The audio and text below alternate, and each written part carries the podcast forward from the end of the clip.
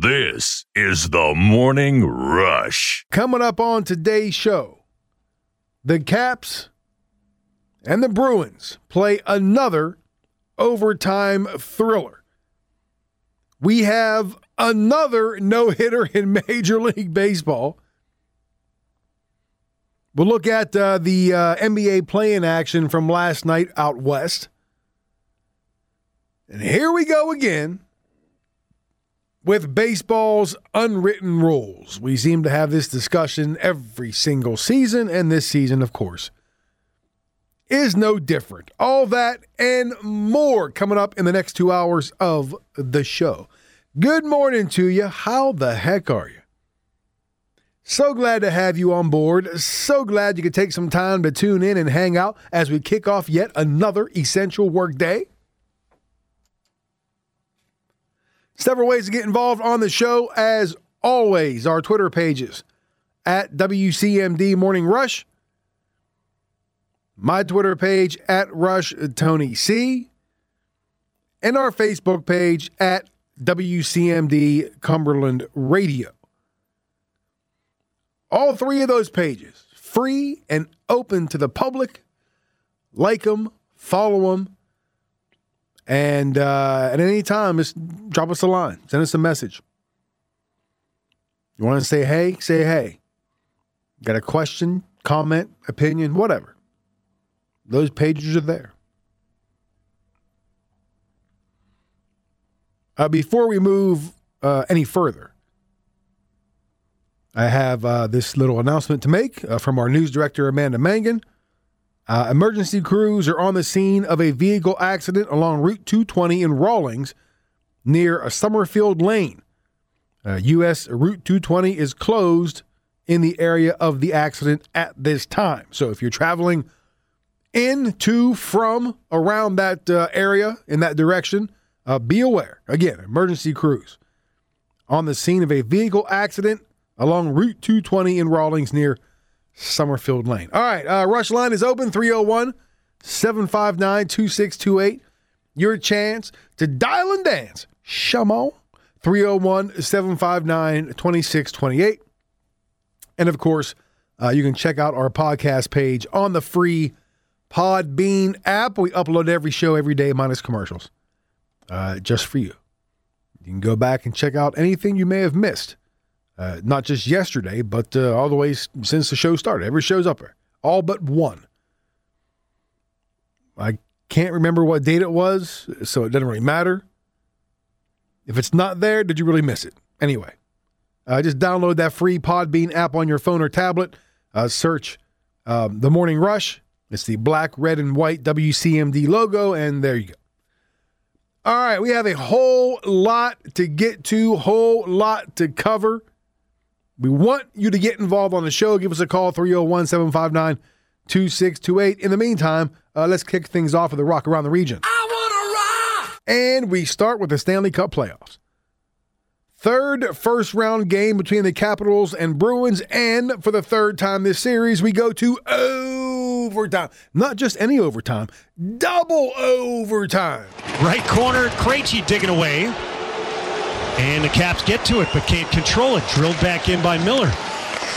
Back of the net, Samsonov stops it. Getting there is Smith. Wraparound. He scores!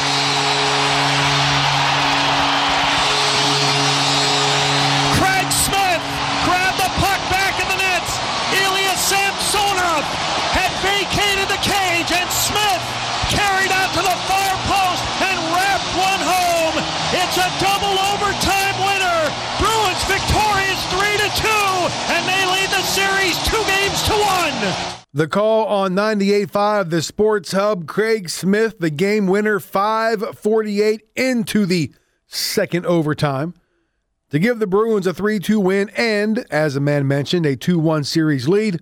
Alex Ovechkin, a power play goal for the Caps. Uh, game four is tomorrow night in Boston. More on this game in just a bit. In boys high school basketball, the West Virginia AAA All State team was announced yesterday. Robert C. Byrd's Bryson Lucas was named captain of the first team. Shady Springs' Todd Duncan, captain of the second team. Hampshire senior Drew Keckley, congratulations to him. He was a second team All State selection. His teammate uh, Trevor Sardo and Berkeley Springs Gavin Barkley received honorable mention. In high school baseball, Frankfort used a nine run sixth inning to break a 10 10 tie and went on to beat Keyser 24 to 13. Uh, that game was at Keyser. Uh, Logan Kinser had two doubles and drove in three runs for Frankfort, which took advantage of 13 walks. The top four hitters in Frankfort's lineup Brady Whitaker, Andy Westfall, Ben Nestor, and Peyton Clark combined for 10 hits, 14 RBI, and 11 runs scored. Uh, Noah Broadwater had four hits and three RBI for Keyser. In Major League Baseball, Juan Soto hit a solo home run that proved to be the eventual game winner as the Nationals beat the Cubs 4 3 in Chicago. Max Scherzer won his third straight decision, although it wasn't exactly a masterpiece by his standards anyway. He allowed two runs on five hits in just five innings. He struck out eight and walked four. He did, however, move past Jim Bunning for 19th on the all time strikeout list uh, Mad Max now has 2,860 strikeouts for his career. Elsewhere, Randy Arozarena hit two home runs to lead the Rays past the Orioles 9 7 in Baltimore. Trey Mancini, in a losing effort, had himself a night for the O's, four hits, including two home runs, and he tied a career high with five RBI. O's have lost 9 of 11 and they dropped to 6 and 17 at home this season. And in St. Louis, the Cardinals beat the Pirates 8-5 to sweep their mini two-game series. Uh, Jack Flaherty picked up his major league leading eighth win for the Cards. Gregory Polanco a two-run homer for the Bucs, who are 0 and 5 against St. Louis this season. And that is your Rock Around the Region brought to you by the Caporale Group. So, as I mentioned, a lot of things to get to. And again, if you want to get involved, 301 759 2628. Hit me up on Twitter at WCMD Morning Rush or on Facebook at WCMD Cumberland Radio. A couple news and notes uh, from the Nats and Orioles. The O's announced that Chris Davis, remember, remember Chris Davis? He will miss the rest of the season after having hip surgery on yesterday on Wednesday. Uh, Davis has not played since the spring training opener, and he will be out the next four to five months. Now, the team said that Davis should be able to make a full return, maybe, for spring training 2022, which will finally be the last year of his six year, $161 million contract. The contract that has been such a burden for the Orioles. And look, it's not like Davis didn't earn it, he just hasn't lived up to it. I mean, you know the, the years that he had hitting bombs left and right at one point one of the most feared home run hitters in baseball. He had 53 homers in 2013. And then two years later, had 47 homers, gets the big contract, and then the bottom just fell out.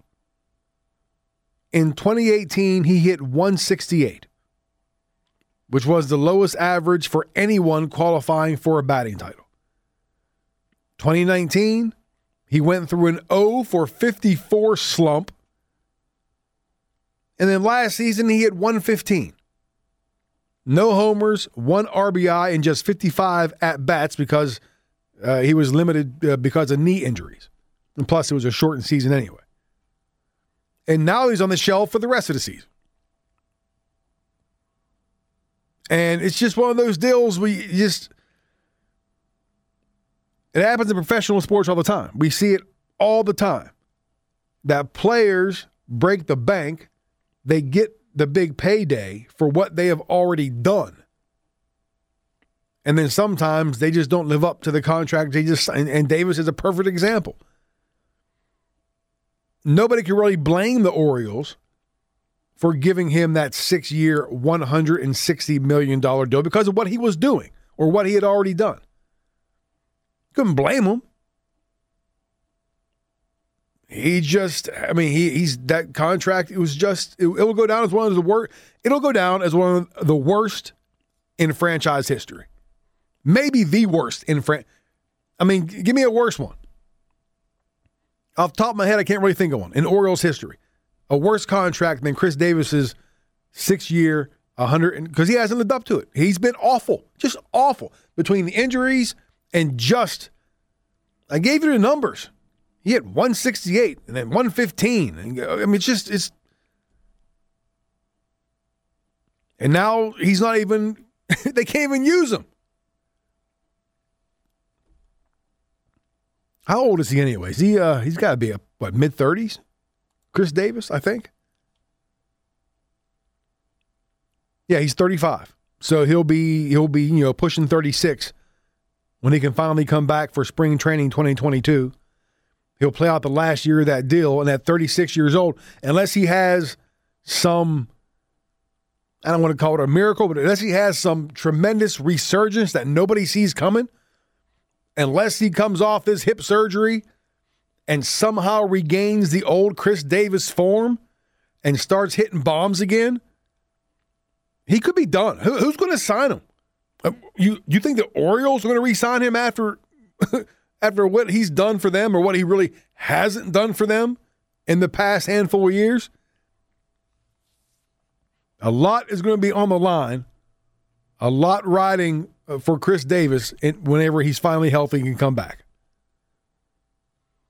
Uh, Nationals notes. Two announcements they made yesterday.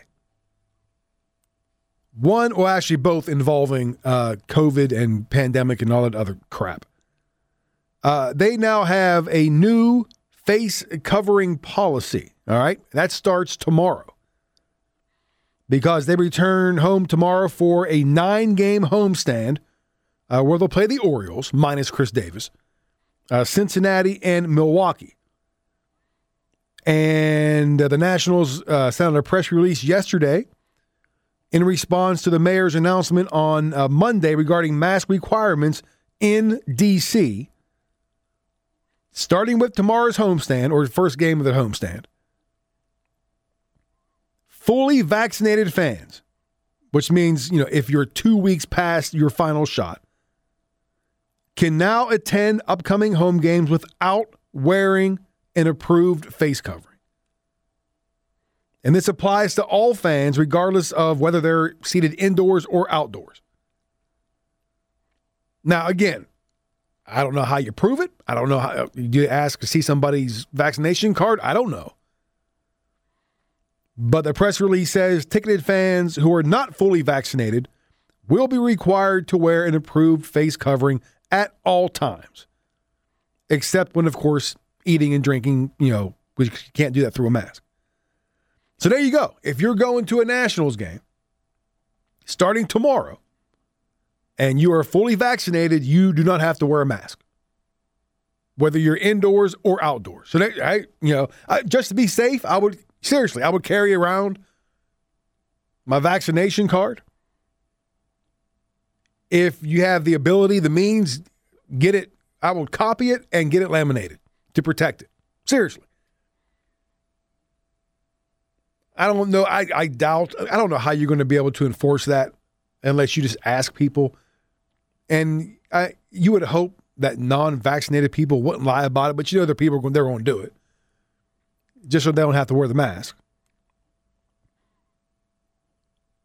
So there you go. Fully vaccinated people will not have to wear a mask at Nationals Park. Nats also announced that they are moving to full capacity on June 10th.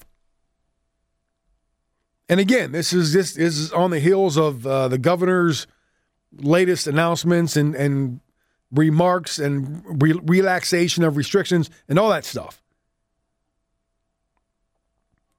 And that's what is that's uh, about three, four weeks away.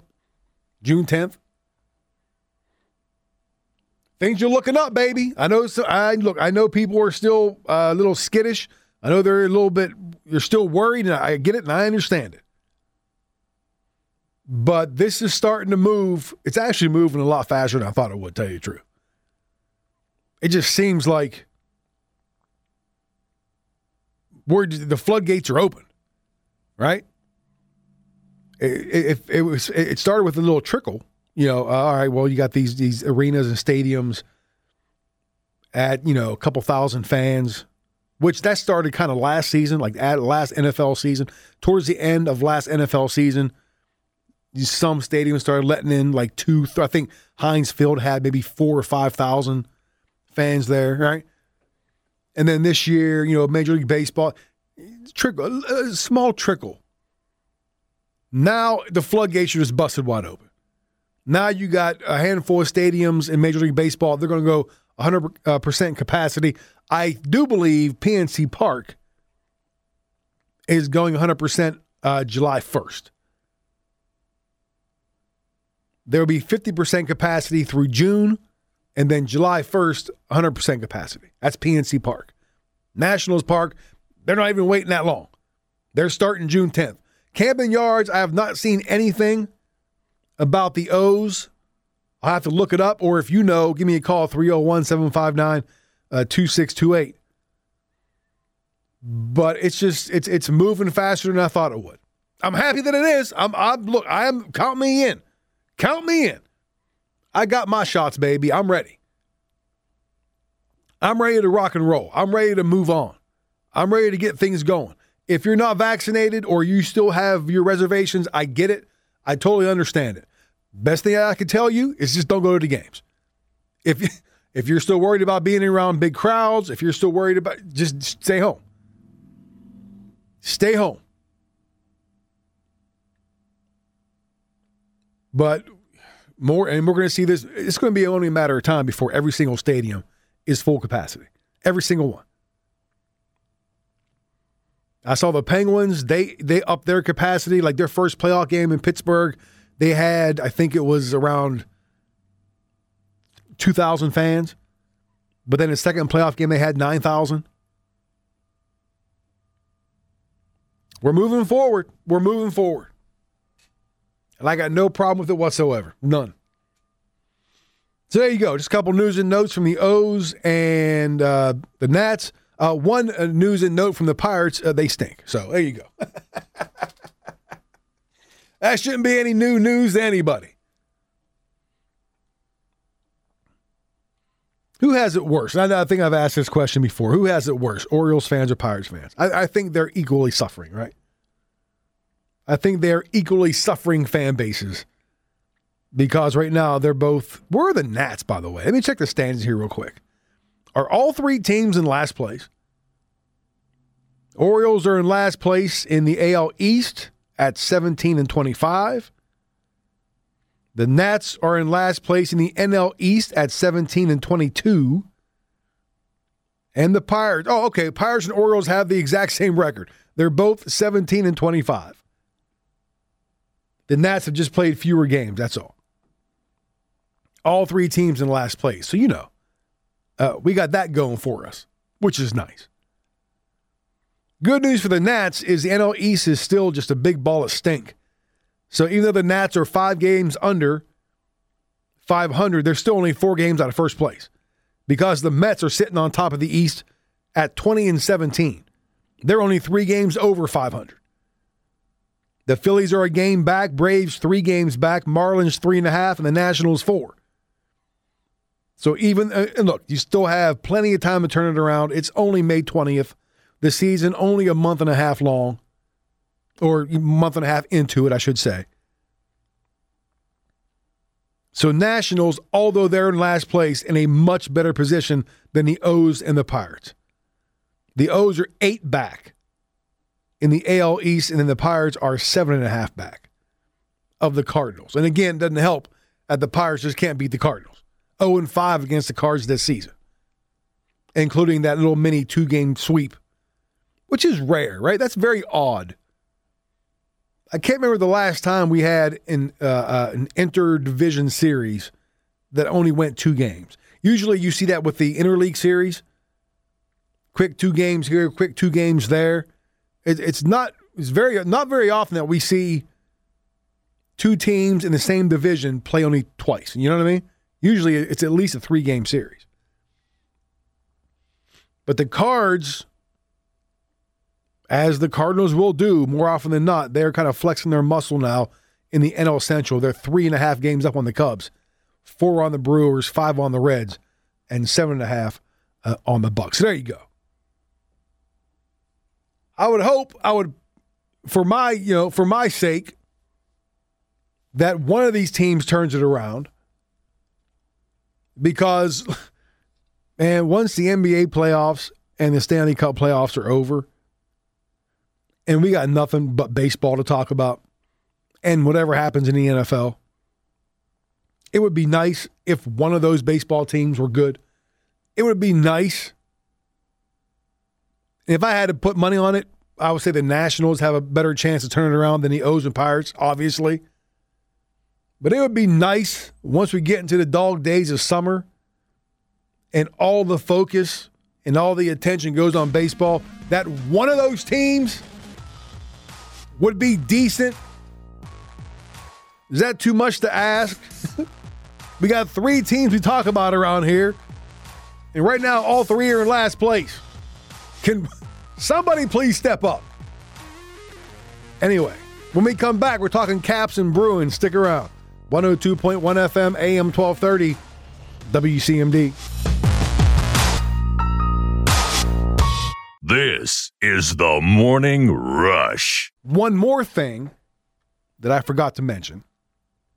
The Nats announced yesterday that an unidentified player who was vaccinated and asymptomatic tested positive for COVID 19. Uh, manager Davey Martinez made the announcement before the game. That player uh, was deemed uh, to have been in close contact with another Nationals player who was not vaccinated. As a result, the Nationals uh, placed pitchers Eric Fedde and Tanner Rainey on the injured list before last night's game. So you can pretty much figure out that it was one of those two that tested positive and was in close contact with the other one. After last night's game, Max Scherzer said that it was Fedde who was the vaccinated player and who was asymptomatic. So there you go. the team wouldn't announce it, so Max Scherzer was like, hey, it was Eric Fedde. Scherzer, who has never been shy of giving his opinion, said that he thinks that vaccinated asymptomatic players should be allowed to play. I don't necessarily disagree with that. So for now, Fedde and Rainey on the injured list for the Nats because of that situation right there. And I can only assume it's personal choice why now, if Scherzer is right and Fedde was the vaccinated asymptomatic person and Rainey, you know, was the other guy, I guess it's personal choice that why Rainey isn't vaccinated because it's not like the Nationals. It's not like they don't have access to the vaccine, right? But this is going. This is a situation that we're going to find now, not just with the Nationals, but with a lot of teams. You're going to have players or managers or coaches or whatever who choose not to get vaccinated. And now we're going to have problems like this. So we'll see how long Fedde and Rainey stay on uh, the injury list for Washington. Uh, speaking of Washington, let's move on now to uh, some pucks. Double overtime game last night between the Caps and Bruins, and really by now, uh, these two teams should be no strangers to close playoff games. Last night, believe it or not, was the 11th straight one goal playoff game between these two going all the way back to 1998. All three games of this series have gone to overtime. That's just the eighth time that that has happened in Stanley Cup playoff history. And oddly enough, the Capitals have been involved in three of those series. And last night, now admittedly, I didn't get to watch the entire game. I turned it over really when I needed to, and that was when overtime started. But it was just another great game, right?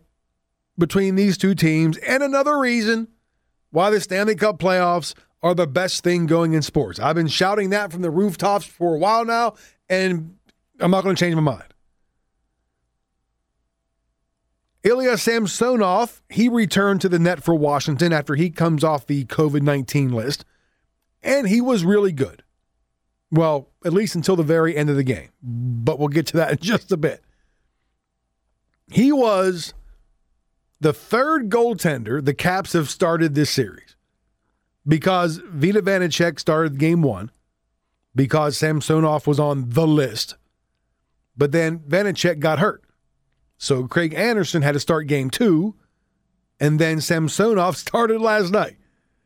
Just the second time in NHL history, a team has started three different goaltenders in its first three playoff games. Only other team to do it was Winnipeg way back in 1986 when I was still in high school. And again, Samsonov, very good. He made 43 saves. He had to endure an onslaught in the first overtime. Bruins had 16 shots on goal in the first overtime. They just had chance after chance after chance. They were clearly the better team in OT, but they couldn't just get they couldn't get one past uh, Samsonov. They couldn't do it. But as good as Samsonov was, his play that led to the game winner was just as bad. Although he wasn't the only one to blame. And in case you missed it, in case you didn't see it, the Bruins sent the puck in the zone. They, they sent it around the boards. Miller just kind of a slap shot from center ice, went around the boards. Sam Samsonov comes out of his net and he stops the puck along the boards behind the net. Craig Smith from the Bruins, Justin Schultz from the Caps, both going for the puck. Smith got there first, and he wrapped the puck around and in for the game winner. Why? Because Samsonov was so slow getting back into the net after he stopped the puck. It was just like he was out uh, just uh, going on for a leisurely stroll. Like I'm gonna, I think I'll just stop the puck back here, and I'm gonna take my good old time getting back to the net. I don't know if he, if he thought Schultz was going to get there first. I don't, I don't know what he was thinking. Because before he knew it, before anybody knew it, the puck was in the net. It was almost like when, when Smith went for the wraparound, uh, Sam Samsonov was surprised he just he had a brain cramp, and immediately people jumped on the socials and were just hammering Samsonov for the play. They were blaming him on the broadcast on NBC Sports, and it, it even looked like Ovechkin might. They showed a shot on the television side of Ovechkin coming off the bench after the game was over, and he is screaming at somebody. He is yelling in somebody's general direction. It looked like he may have been cussing out Samsonov in Russian, which wasn't a really good look for the captain in that situation. But my question after the game was immediately this one What the heck was Schultz doing on that play? And if you saw it, you know what I'm talking about. If you didn't see it, you might want to go online and find it. Because Schultz, after Samsonov stopped the puck behind the net, Schultz, he had a step on Smith heading to the net. But he, he kept looking over his shoulder. Like he was afraid if he played the puck that Smith was going to drill him into the boards, right? And players do that all the time because you know more often than not that somebody is bearing down on you, right? That's why it's it's it's it, it takes a lot of guts to play the puck along the boards because you know somebody is coming is coming at you. And you play that puck, you're probably going to get drilled. But Schultz kept on looking over his shoulder and he kept drifting away from the puck. And, and you could see it clear as day on the replay that when he finally looked back down, he had one of those uh, oh crap moments that we see in sports a lot because, because he looked down and the puck wasn't there. It was off to his left. And that's when Smith kind of swooped in, took the puck, and the game was over. Schultz was just as much to blame for that goal as Samsonov. If he just puts his head down, if he goes after that, because Schultz is faster than Smith. He, Smith is, has speed, but Schultz is faster. If he just puts his head down and he just he he's going to have to absorb the hit because you know it's coming, then that game continues. But he kept on looking over the shoulder, looking over the shoulder, and drifting away from the buck. It was a terrible play on his part. And so he is is just as much to blame for that goal as Samsonov was. And just like that, the Caps are now down two to one. Game four tomorrow in Boston. And the Caps are really they're in must-win mode now. Because if they lose tomorrow and they go down 3-1 in the series, it's over. They're done. Boston is too good of a team to blow a 3 1. Now, it's happened, you know, a handful of times in the past. Nothing is impossible. But the Bruins are too good. If, if the Caps lose tomorrow and fall down 3 1, the series is over. Put it in the books. It's done. They're done. It's over. Now, Ovechkin, before his temper tantrum in double OT, because he also, uh, they showed a shot at him after the goal was scored. He broke his stick over the boards and then went and yelled at somebody. He finally scored his first goal of the series, a, uh, a power play marker in the first period, which, by the way, gives him uh, 800 goals for his career. That's regular season and playoffs combined.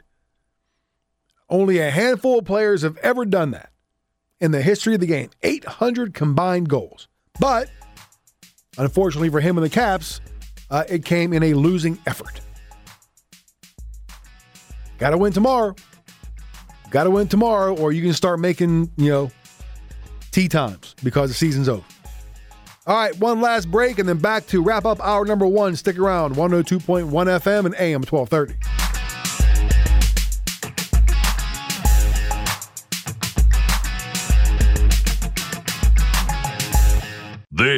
Is the Morning Rush. I don't know how much of that game I'll actually be able to watch because uh, my son has a track meet tonight. And if you've never been to a high school track meet, those things last about eight hours. So there you go. I plan on getting home somewhere around midnight. No, not quite that long, although uh, it could feel like it. And just over an hour from now, they're going to be teeing off at the PGA Championship. That's right. In case you missed it, a major going on in South Carolina. Patrick Rada, Adam Long, and Cameron Tringale, who I've never heard before in my life. Uh, they tee off at seven o'clock, and then we're off and running. One of my one of my favorite names ever ever, Taylor Gooch, part of the group teeing off at 7.05. Uh, Rory McIlroy, according to uh, Caesar Sportsbook by William Hill, he is the favorite to win the PGA Championship at 11 to 1. Uh, Jon Rahm is 14 to 1. Uh, Jordan Spieth, Justin Thomas, 16 to 1. Dustin Johnson and Bryson DeChambeau are each at 18 to 1. With a quick look at uh, this week's championship. Scott Van Pelt Andy North, ESPN. Andy, I can't recall seeing a busier Wednesday of practice rounds. That's an ominous sign, isn't it? It really is. The guys are trying to figure out any way to possibly play this golf course. Yeah, it's downwind. It's no bargain into your into your face. Like it's swing uh, not as hard as you can, but boy, it is a stern test. Let's make some picks here quickly as we look ahead towards the coverage, which begins Thursday morning. More likely to happen this week: a Grand Slam, which would be Jordan Spieth winning, or Bryson DeChambeau winning a second. I guess we're saying a precision player versus a bomber. I think Grand Slam. I think this is a golf course that you're going to have to putt the ball exceptionally well, and DeChambeau has not been putting well of late. So that's a Spieth victory more likely than a DeChambeau victory in Andy's estimation. All right, if we were to go most most recent winners, here is Rory in the PGA in 2012. Last year was Collin Morikawa at Harding Park. So which which one's more likely? I think Rory. We've seen him in the past when he starts playing well and getting on some kind of a roll. He usually does it for quite a while. I think he really does enjoy this golf course. So there you go. PGA Championship uh, teeing off just over an hour from now. And as that first round gets started, uh, next hour, I will, you know, try to update you on scores and whatnot.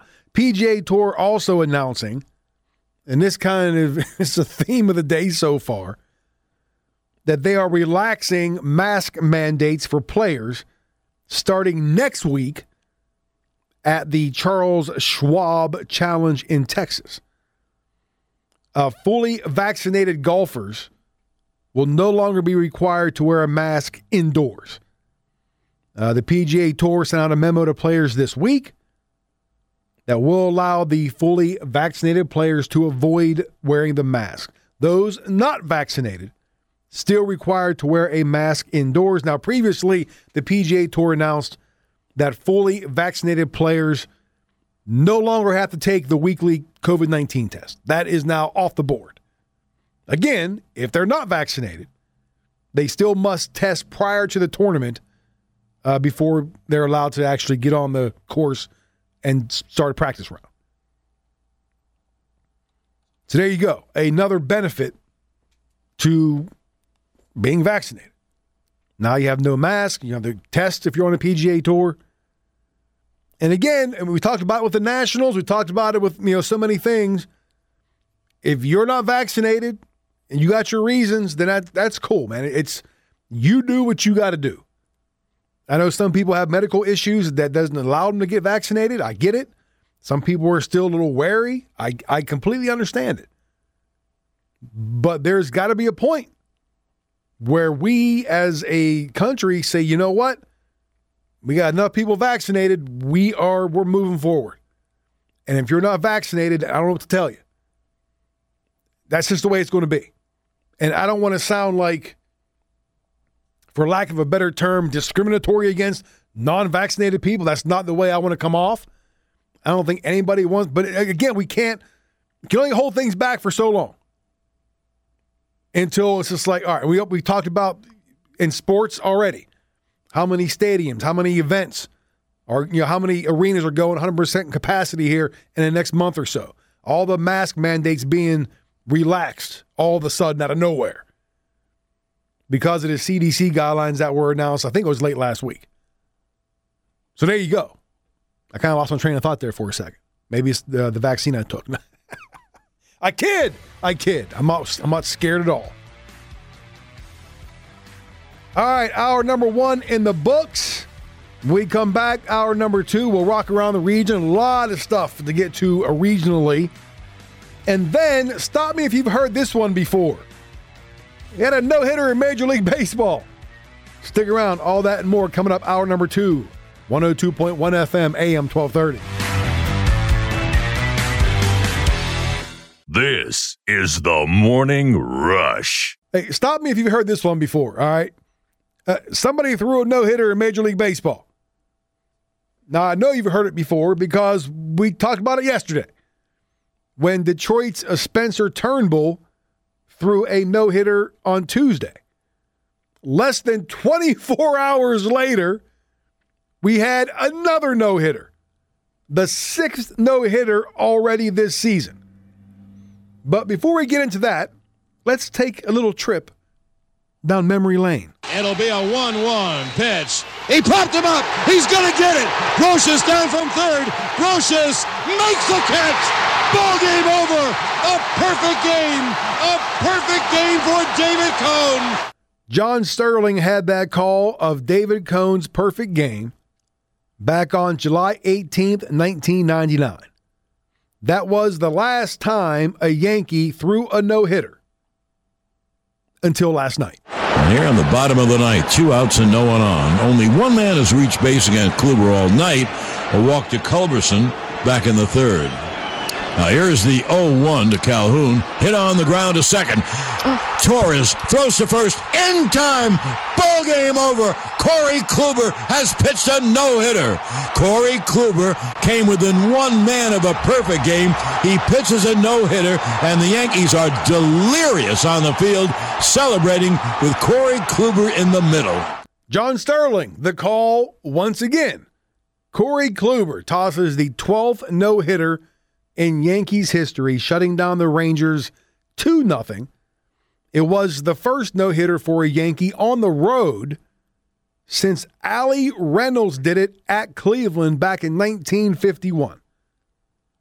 The only base runner Kluber allowed all night was a four pitch walk to Charlie Culberson back in the third inning.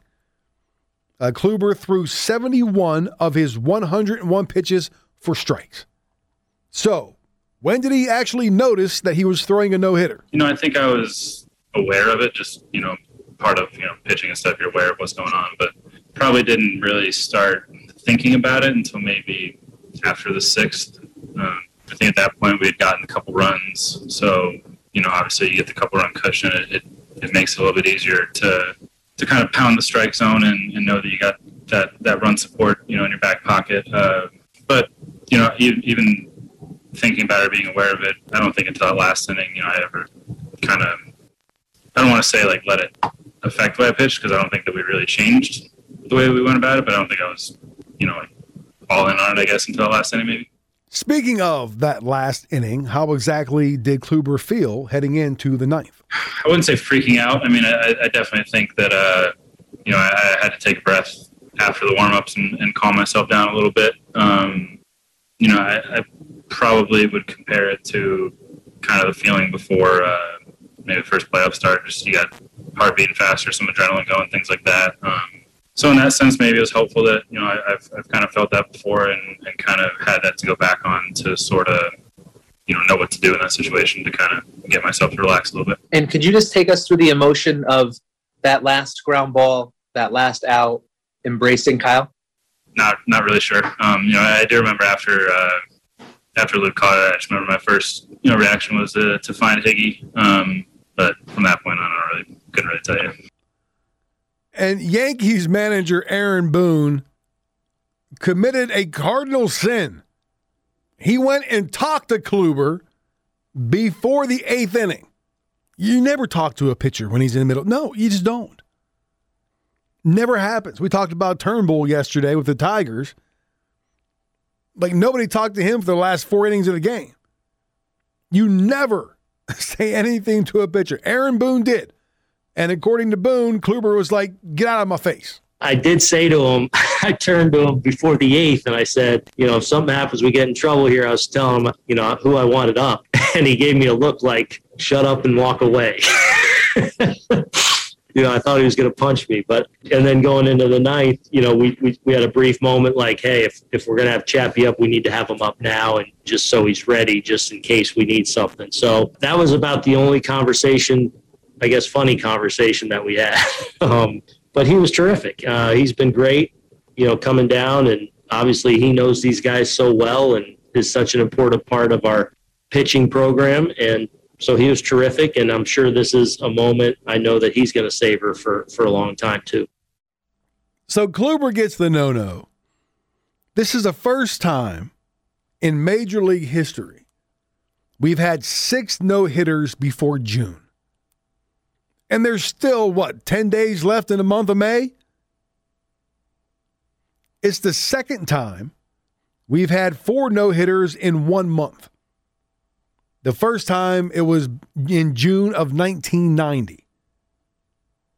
So that's two no hitters in less than 24 hours, four no hitters in a 15 day span, which is the second shortest such span in baseball history. There were four no nos in 13 days back in 1917.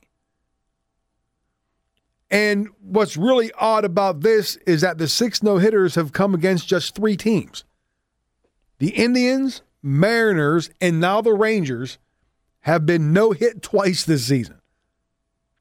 Nobody else. And of course, yesterday, when we were talking about Spencer Turnbull's no hitter, I blame a lot of it on just terrible hitting. Offense in Major League Baseball is just, it's awful. Maybe I should just blame the Indians, Mariners, and Rangers. Maybe it's just those three. But I think we know better, right? I think we know that Major League Baseball hitters are probably the worst that I've seen maybe in my lifetime. And I, I don't say that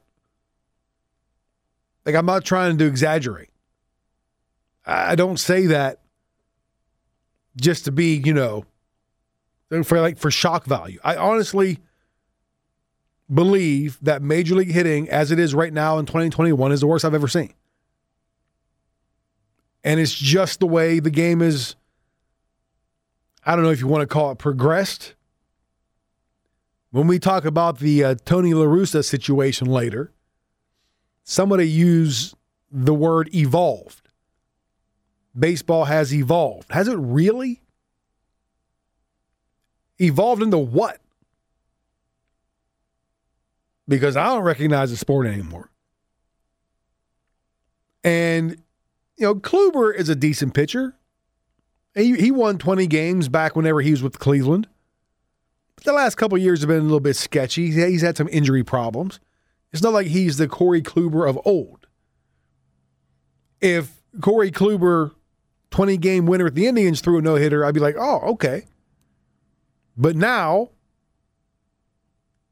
it's like, eh. Right? I mean, it hasn't, like the shine has come off the no hitter. I saw I saw the old uh, the Oprah meme last night on Twitter. You know, you get a no hitter, and you get a no hitter, and you get a no hitter. We've had six. It's May 20th. We've had six no hitters. And they're coming from a bunch of guys named Frank, right? Spencer Turnbull threw one. He's a guy who, who lost 17 games two years ago. A recycled Corey Kluber, Joe Musgrove. We went over this yesterday. It's not like we got Max Scherzer out there throwing no nos. We got guys who were just, some of them coming off the scrap heap and shutting teams down, in particular the Indians, Mariners, and Rangers.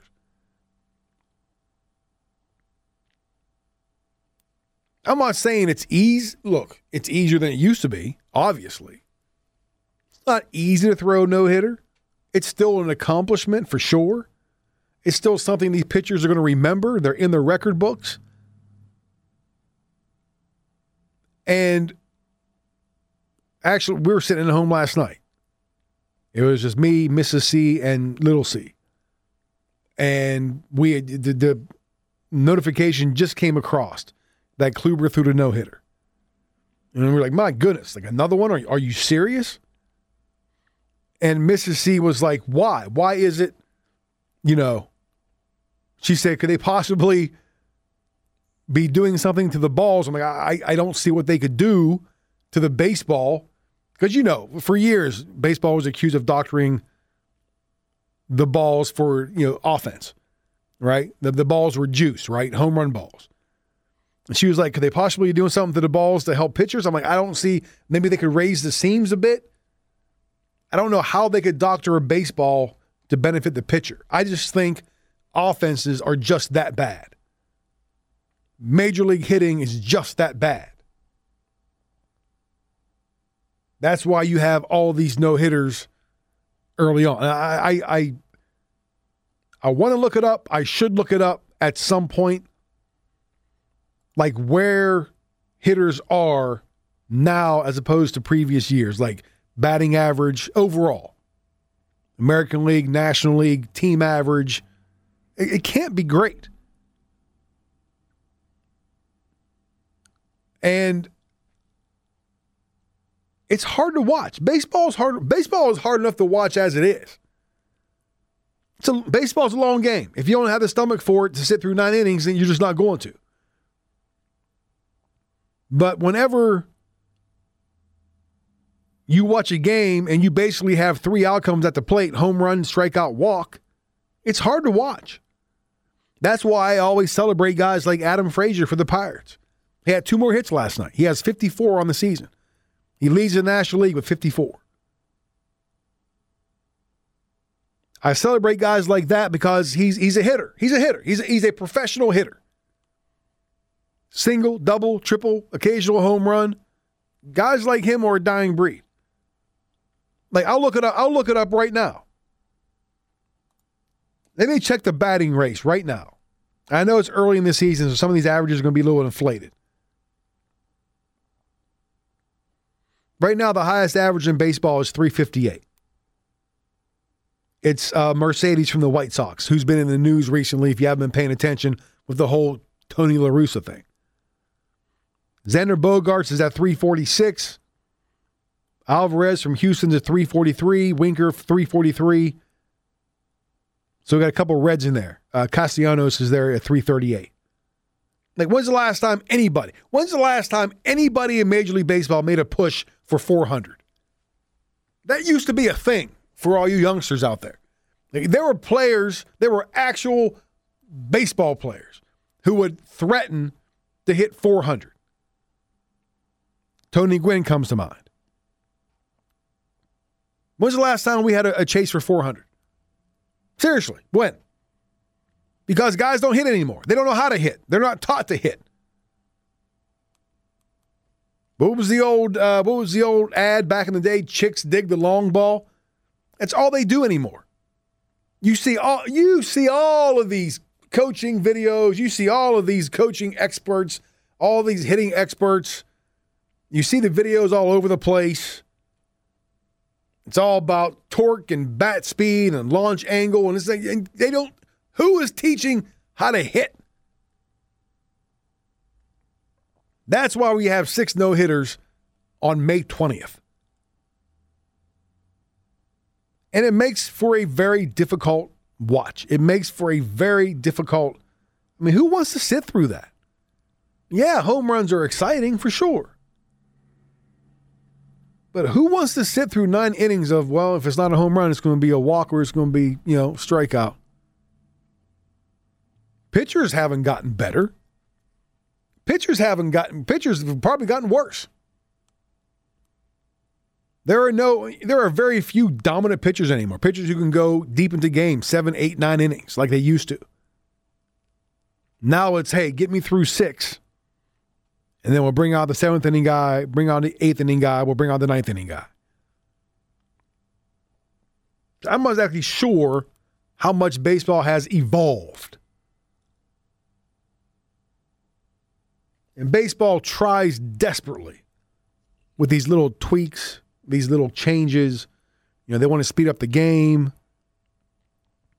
They want to, uh, you know, put guys on second base in extra innings. They want to, you know, toy with the universal DH. They want to do all these little. How about just creating better baseball players? How about we try that? How about how how you want to make the game more exciting? You want to make the game more marketable? How about just, you know, producing better ball players? And that's not all Major League Baseball's fault. Don't get me wrong. But how about you just put a better product on the field? How about you, and I'm, I'm going to go there, and I, I, and I always do. How about you take all these analytics and burn them to the ground? How about you take all these numbers and all these stats and all this other crap and chuck them and get back to just playing baseball? Because I, I honestly believe if you did if you did that, baseball will be better. If you got rid of all the analytics all these number crunchers, if you got rid of all that crap that goes away from conventional baseball wisdom, I think you'd have a better product. But players are taught to pitch these days based on analytics. Hitters are taught to hit based on analytics. Managers are being taught to manage based on analytics. And therefore, it is no coincidence that the game has gotten worse. That the more analytics are involved, the game has gotten worse. Tell me I'm wrong. Tell me I'm wrong. Call me right now, 301 759 2628. One person call me right now and tell me that Major League Baseball is better today than it was 10, 15 years ago. Because it's not. If you could tell me that, I don't know what game you've been watching. In no way, shape, or form is baseball better now than it was a decade ago. Pitchers are worse, hitters are worse, the games are worse. Six no hitters, something that used to be celebrated, something that used to be rare, right? No hitters were rare. It's not something that happened every other day. It's not something that happened four times in 15 days. You know, we talked about it already. The the the shortest span ever was four no-hitters in 13 days. That happened back in 1917. That's how rare this stuff is. No-hitters may be special to the pitcher. They may be special, you know, for the team. But when you have six, I mean, it's just, it's, they're not, well, sorry, so what? It's like, oh, all right, it's like, oh, oh yeah, another no hitter. Okay. Because the game is worse. Now, it's not, not, it's not all analytics' fault. I mean, there is room for analytics, there is room for these numbers and these stats for sure. But whenever people make them the end all be all, this is what you get crappy pitchers striking out crappy hitters, and games being coached by crappy managers. And you get a crappy product. All right, time for a break. News, weather, and then more Major League Baseball. An old school manager somehow in trouble again. Stick around. WCMD.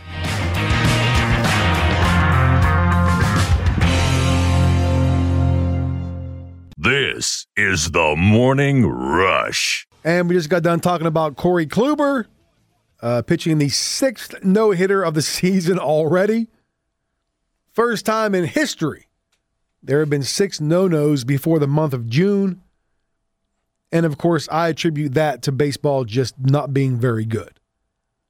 And it seems like every year we have a conversation about the unwritten rules of baseball, right? Every single season, something happens where this comes up again.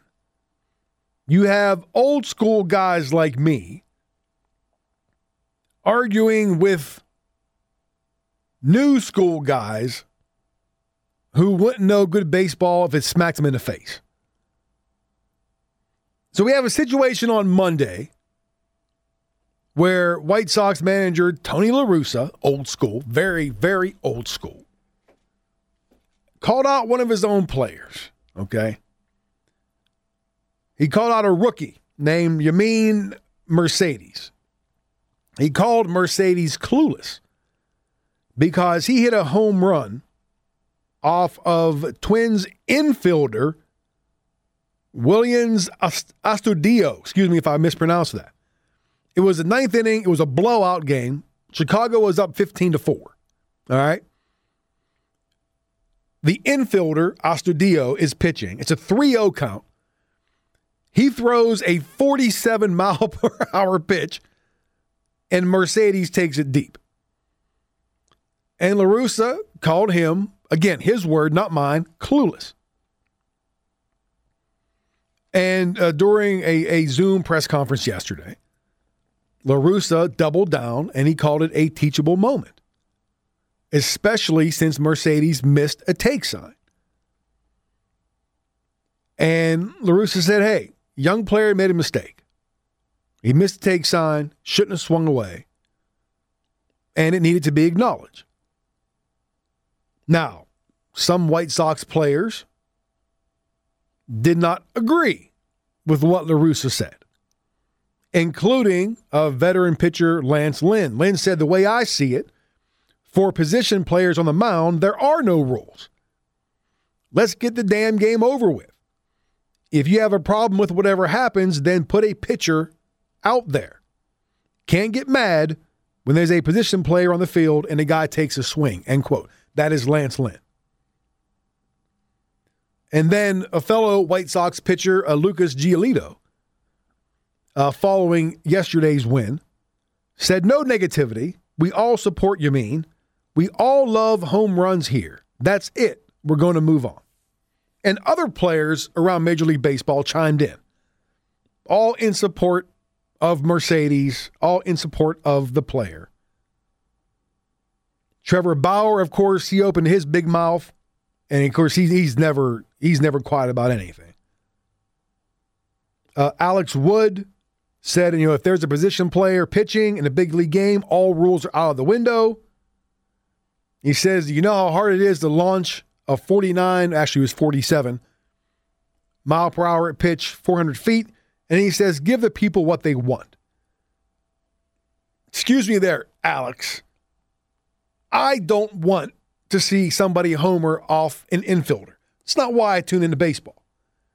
I don't think that's what people want. People don't want to tune in to a 15 to 4 game and see somebody take an infielder deep. That's not what I'm looking for. LaRussa said it's more about swing. It's not so much homering off a position player. It's homering, taking a swing on a 3 0 count when you're up 15 to 4. And that part I understand. He says, and this is the thing, and this is what kills me, and this is whenever the the unwritten rules thing comes in. This is where it's old school versus new school. As soon as LaRussa brings up things like sportsmanship and respect for the game, people lose their minds.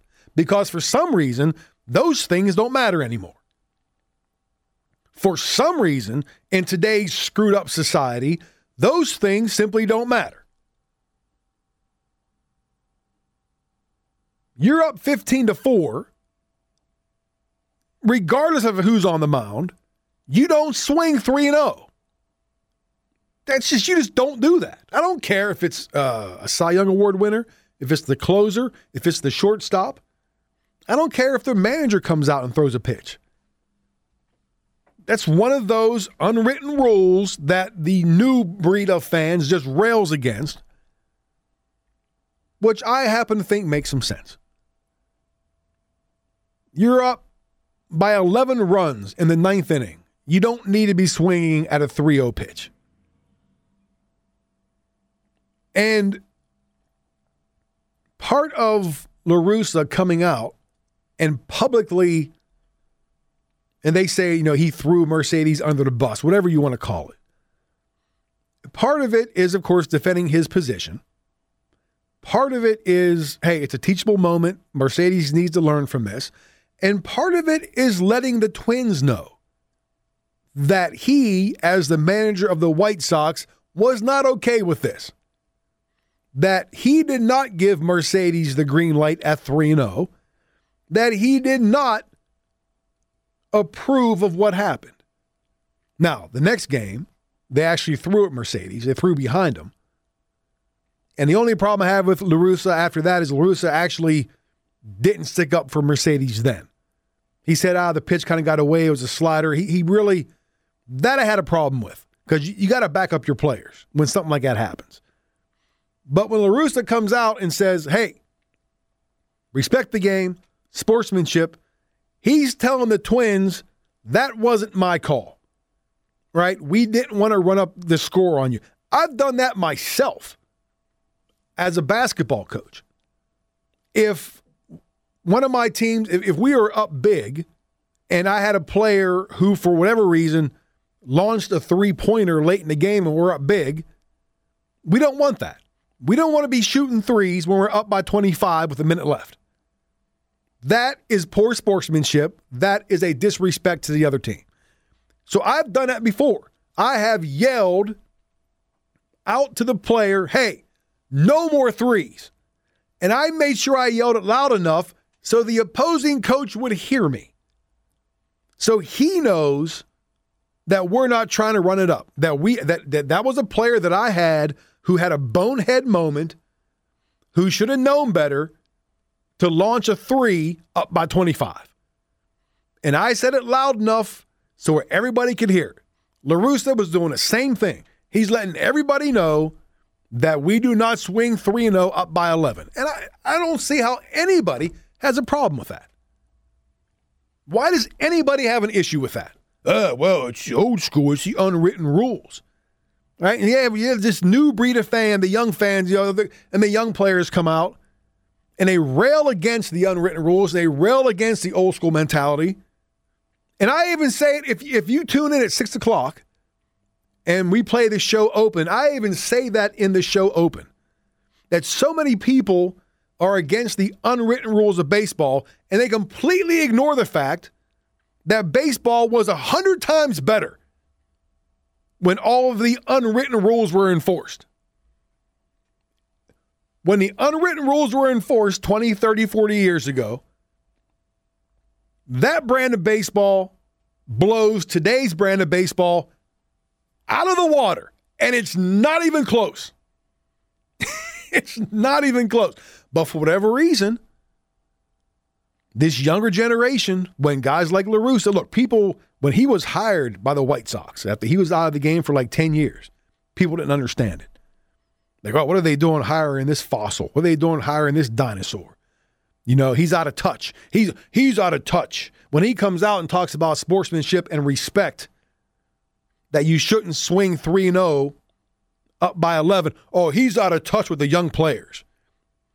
Well, maybe the young players don't know Jack. Maybe they could learn a couple things from a guy like LaRussa. But then all of a sudden it turns into this major major issue, argument, discussion about the unwritten rules of baseball. Because God forbid somebody like LaRussa says, we got to have respect for the game. We got to show sportsmanship for the game. You don't swing 3 0 up by 11 in the ninth inning. But yet you still have people like Buster Olney, who has covered the game for years Still saying that LaRussa is wrong. Look, this is the classic old school versus new school conversation. We're always having it around baseball. And there's nobody who comes from an old school background more than our old friend Aaron Boone, the manager of the Yankees, who a couple of years ago said to me, You know, I, I consider myself to be old school, but when you really think about it, a lot of it's really stupid. uh, you think about what the old school hill that they're standing on, Tony LaRussa is standing on, it's okay to quit in the middle of a baseball game and put a position player on the mound lobbing 47 mile per hour fastballs, uh, that's okay. And according to the old school, if the other team swings and counts in which you don't want, it's also okay to throw 90 plus mile an hour fastballs at, at opposing hitters. That's really stupid. And the current generation of players has figured that out. You're hearing that more and more. When Tony took over as manager of the White Sox at the outset of spring training after being away from that job for about a decade, he said, you know what? I'm going to go talk to my players. I'm going to learn from them. I think that's what he needs to do now. Go talk to Tim Anderson, your shortstop, who's one of the smartest people in the game reflects the current thinking about how the sport is evolving. I think that's going to be really important for Tony as he moves forward. Yeah, sorry, Buster. The game isn't evolving at all. The game's going backwards. The game's going backwards. And I said this the last segment. It's not a good product anymore. Letting guys swing away 3 0. First of all, it wasn't the middle of the game, it was the ninth inning. So get that fact straight. How is that? How does that help baseball evolve? I mean, is that I mean, serious? Is that what people want?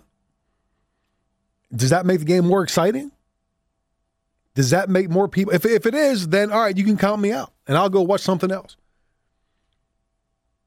I mean, if you can sit there and seriously tell me that baseball is better with the unwritten rules out of the game, and you want to tell me the game has passed me by, well, all right, well then I'll go watch something else because I'm not going to waste my time watching this crap on a daily basis. I said in the show open, and I'll say it again baseball was better under the unwritten rules. It's certainly not better now.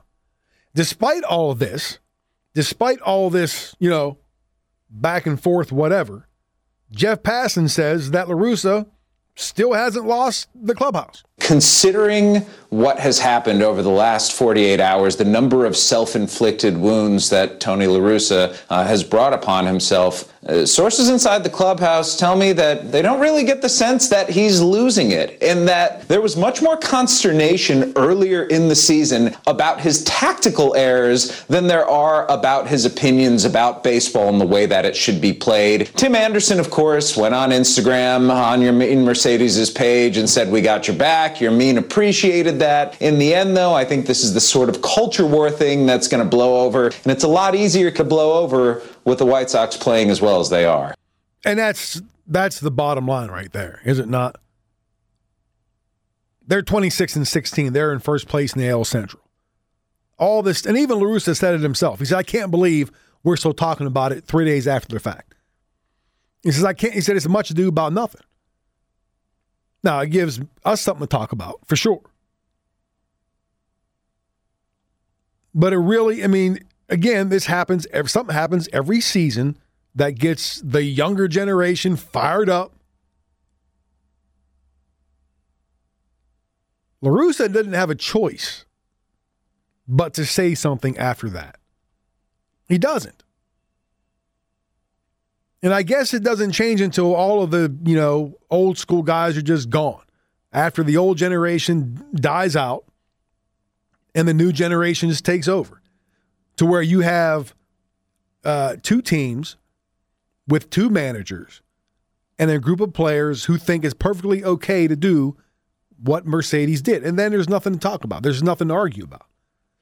But I'm telling you right now, when that day comes, baseball will be at its lowest point it's been in I don't know forever since the strike.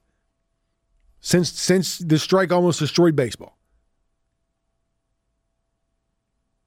Just doesn't make for a good product. It just doesn't. And again, you want to call me a dinosaur and a fossil, you want to call that's fine, but I'm on LaRussa's side 100%. I don't like the fact that he didn't defend Mercedes after the Twins threw at him. That was Bush League. But calling a player out for swinging it 3 0 up by 11 in the ninth, 100% behind that. 100% behind that. Another fossil like myself, Mike Wilbon, totally disagrees. I mean, you put a position player out there, you get what you get. I don't want to hear about spin rate or exit velocity. You got a position player on the mound. It's little league. This is what you yep. get. So what's he supposed yep. to do? Just stand there and take it in the strike zone and do nothing? How many of these unwritten rules are worth keeping now? Three or four out of 800? I'm tired of them. I'm tired of hearing about them. You want to sound like your old man, get off my lawn. Man, I'm usually with that. I'm not with it here. That's exactly what he's supposed to do. You stand there and you take the pitch. I mean, how hard, how hard is that to understand?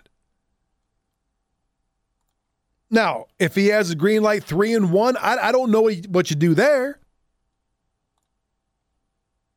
But when it's 3 0 and you're given the take sign, take it.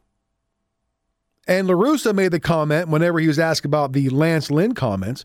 He was like, hey, he has a locker, I have an office which I took for him to say, hey, he plays, I manage. I sit in the office. If I give you a take sign, you take the pitch.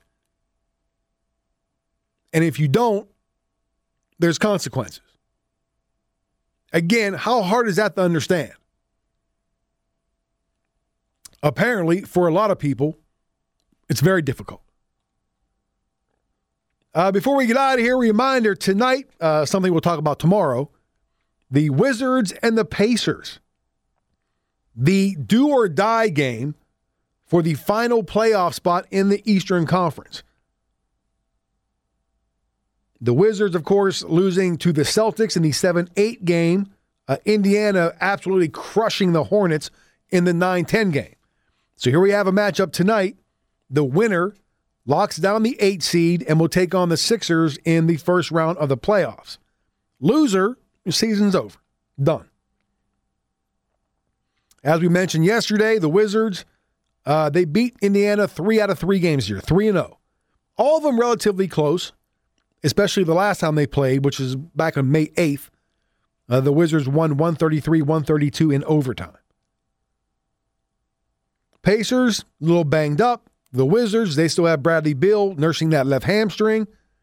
Not quite sure how, you know, where he'll be 70%, 80% tonight. Big issue for Indiana, which was the issue in all three games this year. When you look at the final scores, the Wizards scored 132 in the first game, 154 in the second game, and then 133 in the third game. That's an average of almost 140 points a game that the Pacers gave up to the Wizards this season. That happens again tonight. The Wizards are moving on. Right now, Washington is a three point favorite in that game. And I, I look, I thought the Wizards were going to beat Boston. I took them to win that game, plus the two points. I what I didn't know was that Jayson Tatum was going to drop 50 on them. But I like the Wizards at home. Uh, they did have a winning. Now they had a winning record at home this year, 19 and 17. Problem is the Pacers were 21 and 15 on the road this year.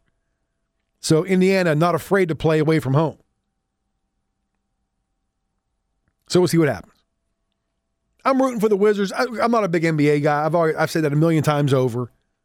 But I'm rooting for the Wizards because they're the closest thing we have to a regional team or home team around here. Plus, it, it'll give me something to talk about at least over the next week and a half until they get eliminated by the Sixers.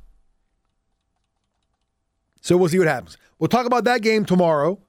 Uh, we'll also talk about the Pens and Islanders game three tonight on the island. That series tied the game apiece. Tomorrow, my main man, Joe Shuda, will have another Rush Friday feature for us. Tomorrow's feature will be with former Baltimore Oriole Kiko Garcia. Will be the subject of tomorrow's Rush Friday feature. You definitely don't want to miss that. And don't forget, later on this afternoon, the Nationals wrap up their series with the Cubs in Chicago. That is a, a mid afternoon start I think 221st pitch pregame right here on this very station uh, at 150. And we'll also go over the first round of the PGA Championship that teed off a little less than an hour ago. And I don't even know if there's any, I'm trying to find the scores right now before we get out of here because we're coming up against it, as they say in the business. And I can't find it. You know what? Forget it. It's too late. There's the music. Can I get one in real quick? Can we find it before? Nope. Don't even have it on the leaderboard yet. So there you go. anyway, we'll talk about the first round tomorrow. That's it. Show's over. Thanks for listening. Enjoy the rest of your day. See you back here tomorrow, 6 a.m. sharp. This is the morning rush. I am Tony C, and I am done. Ah, see ya.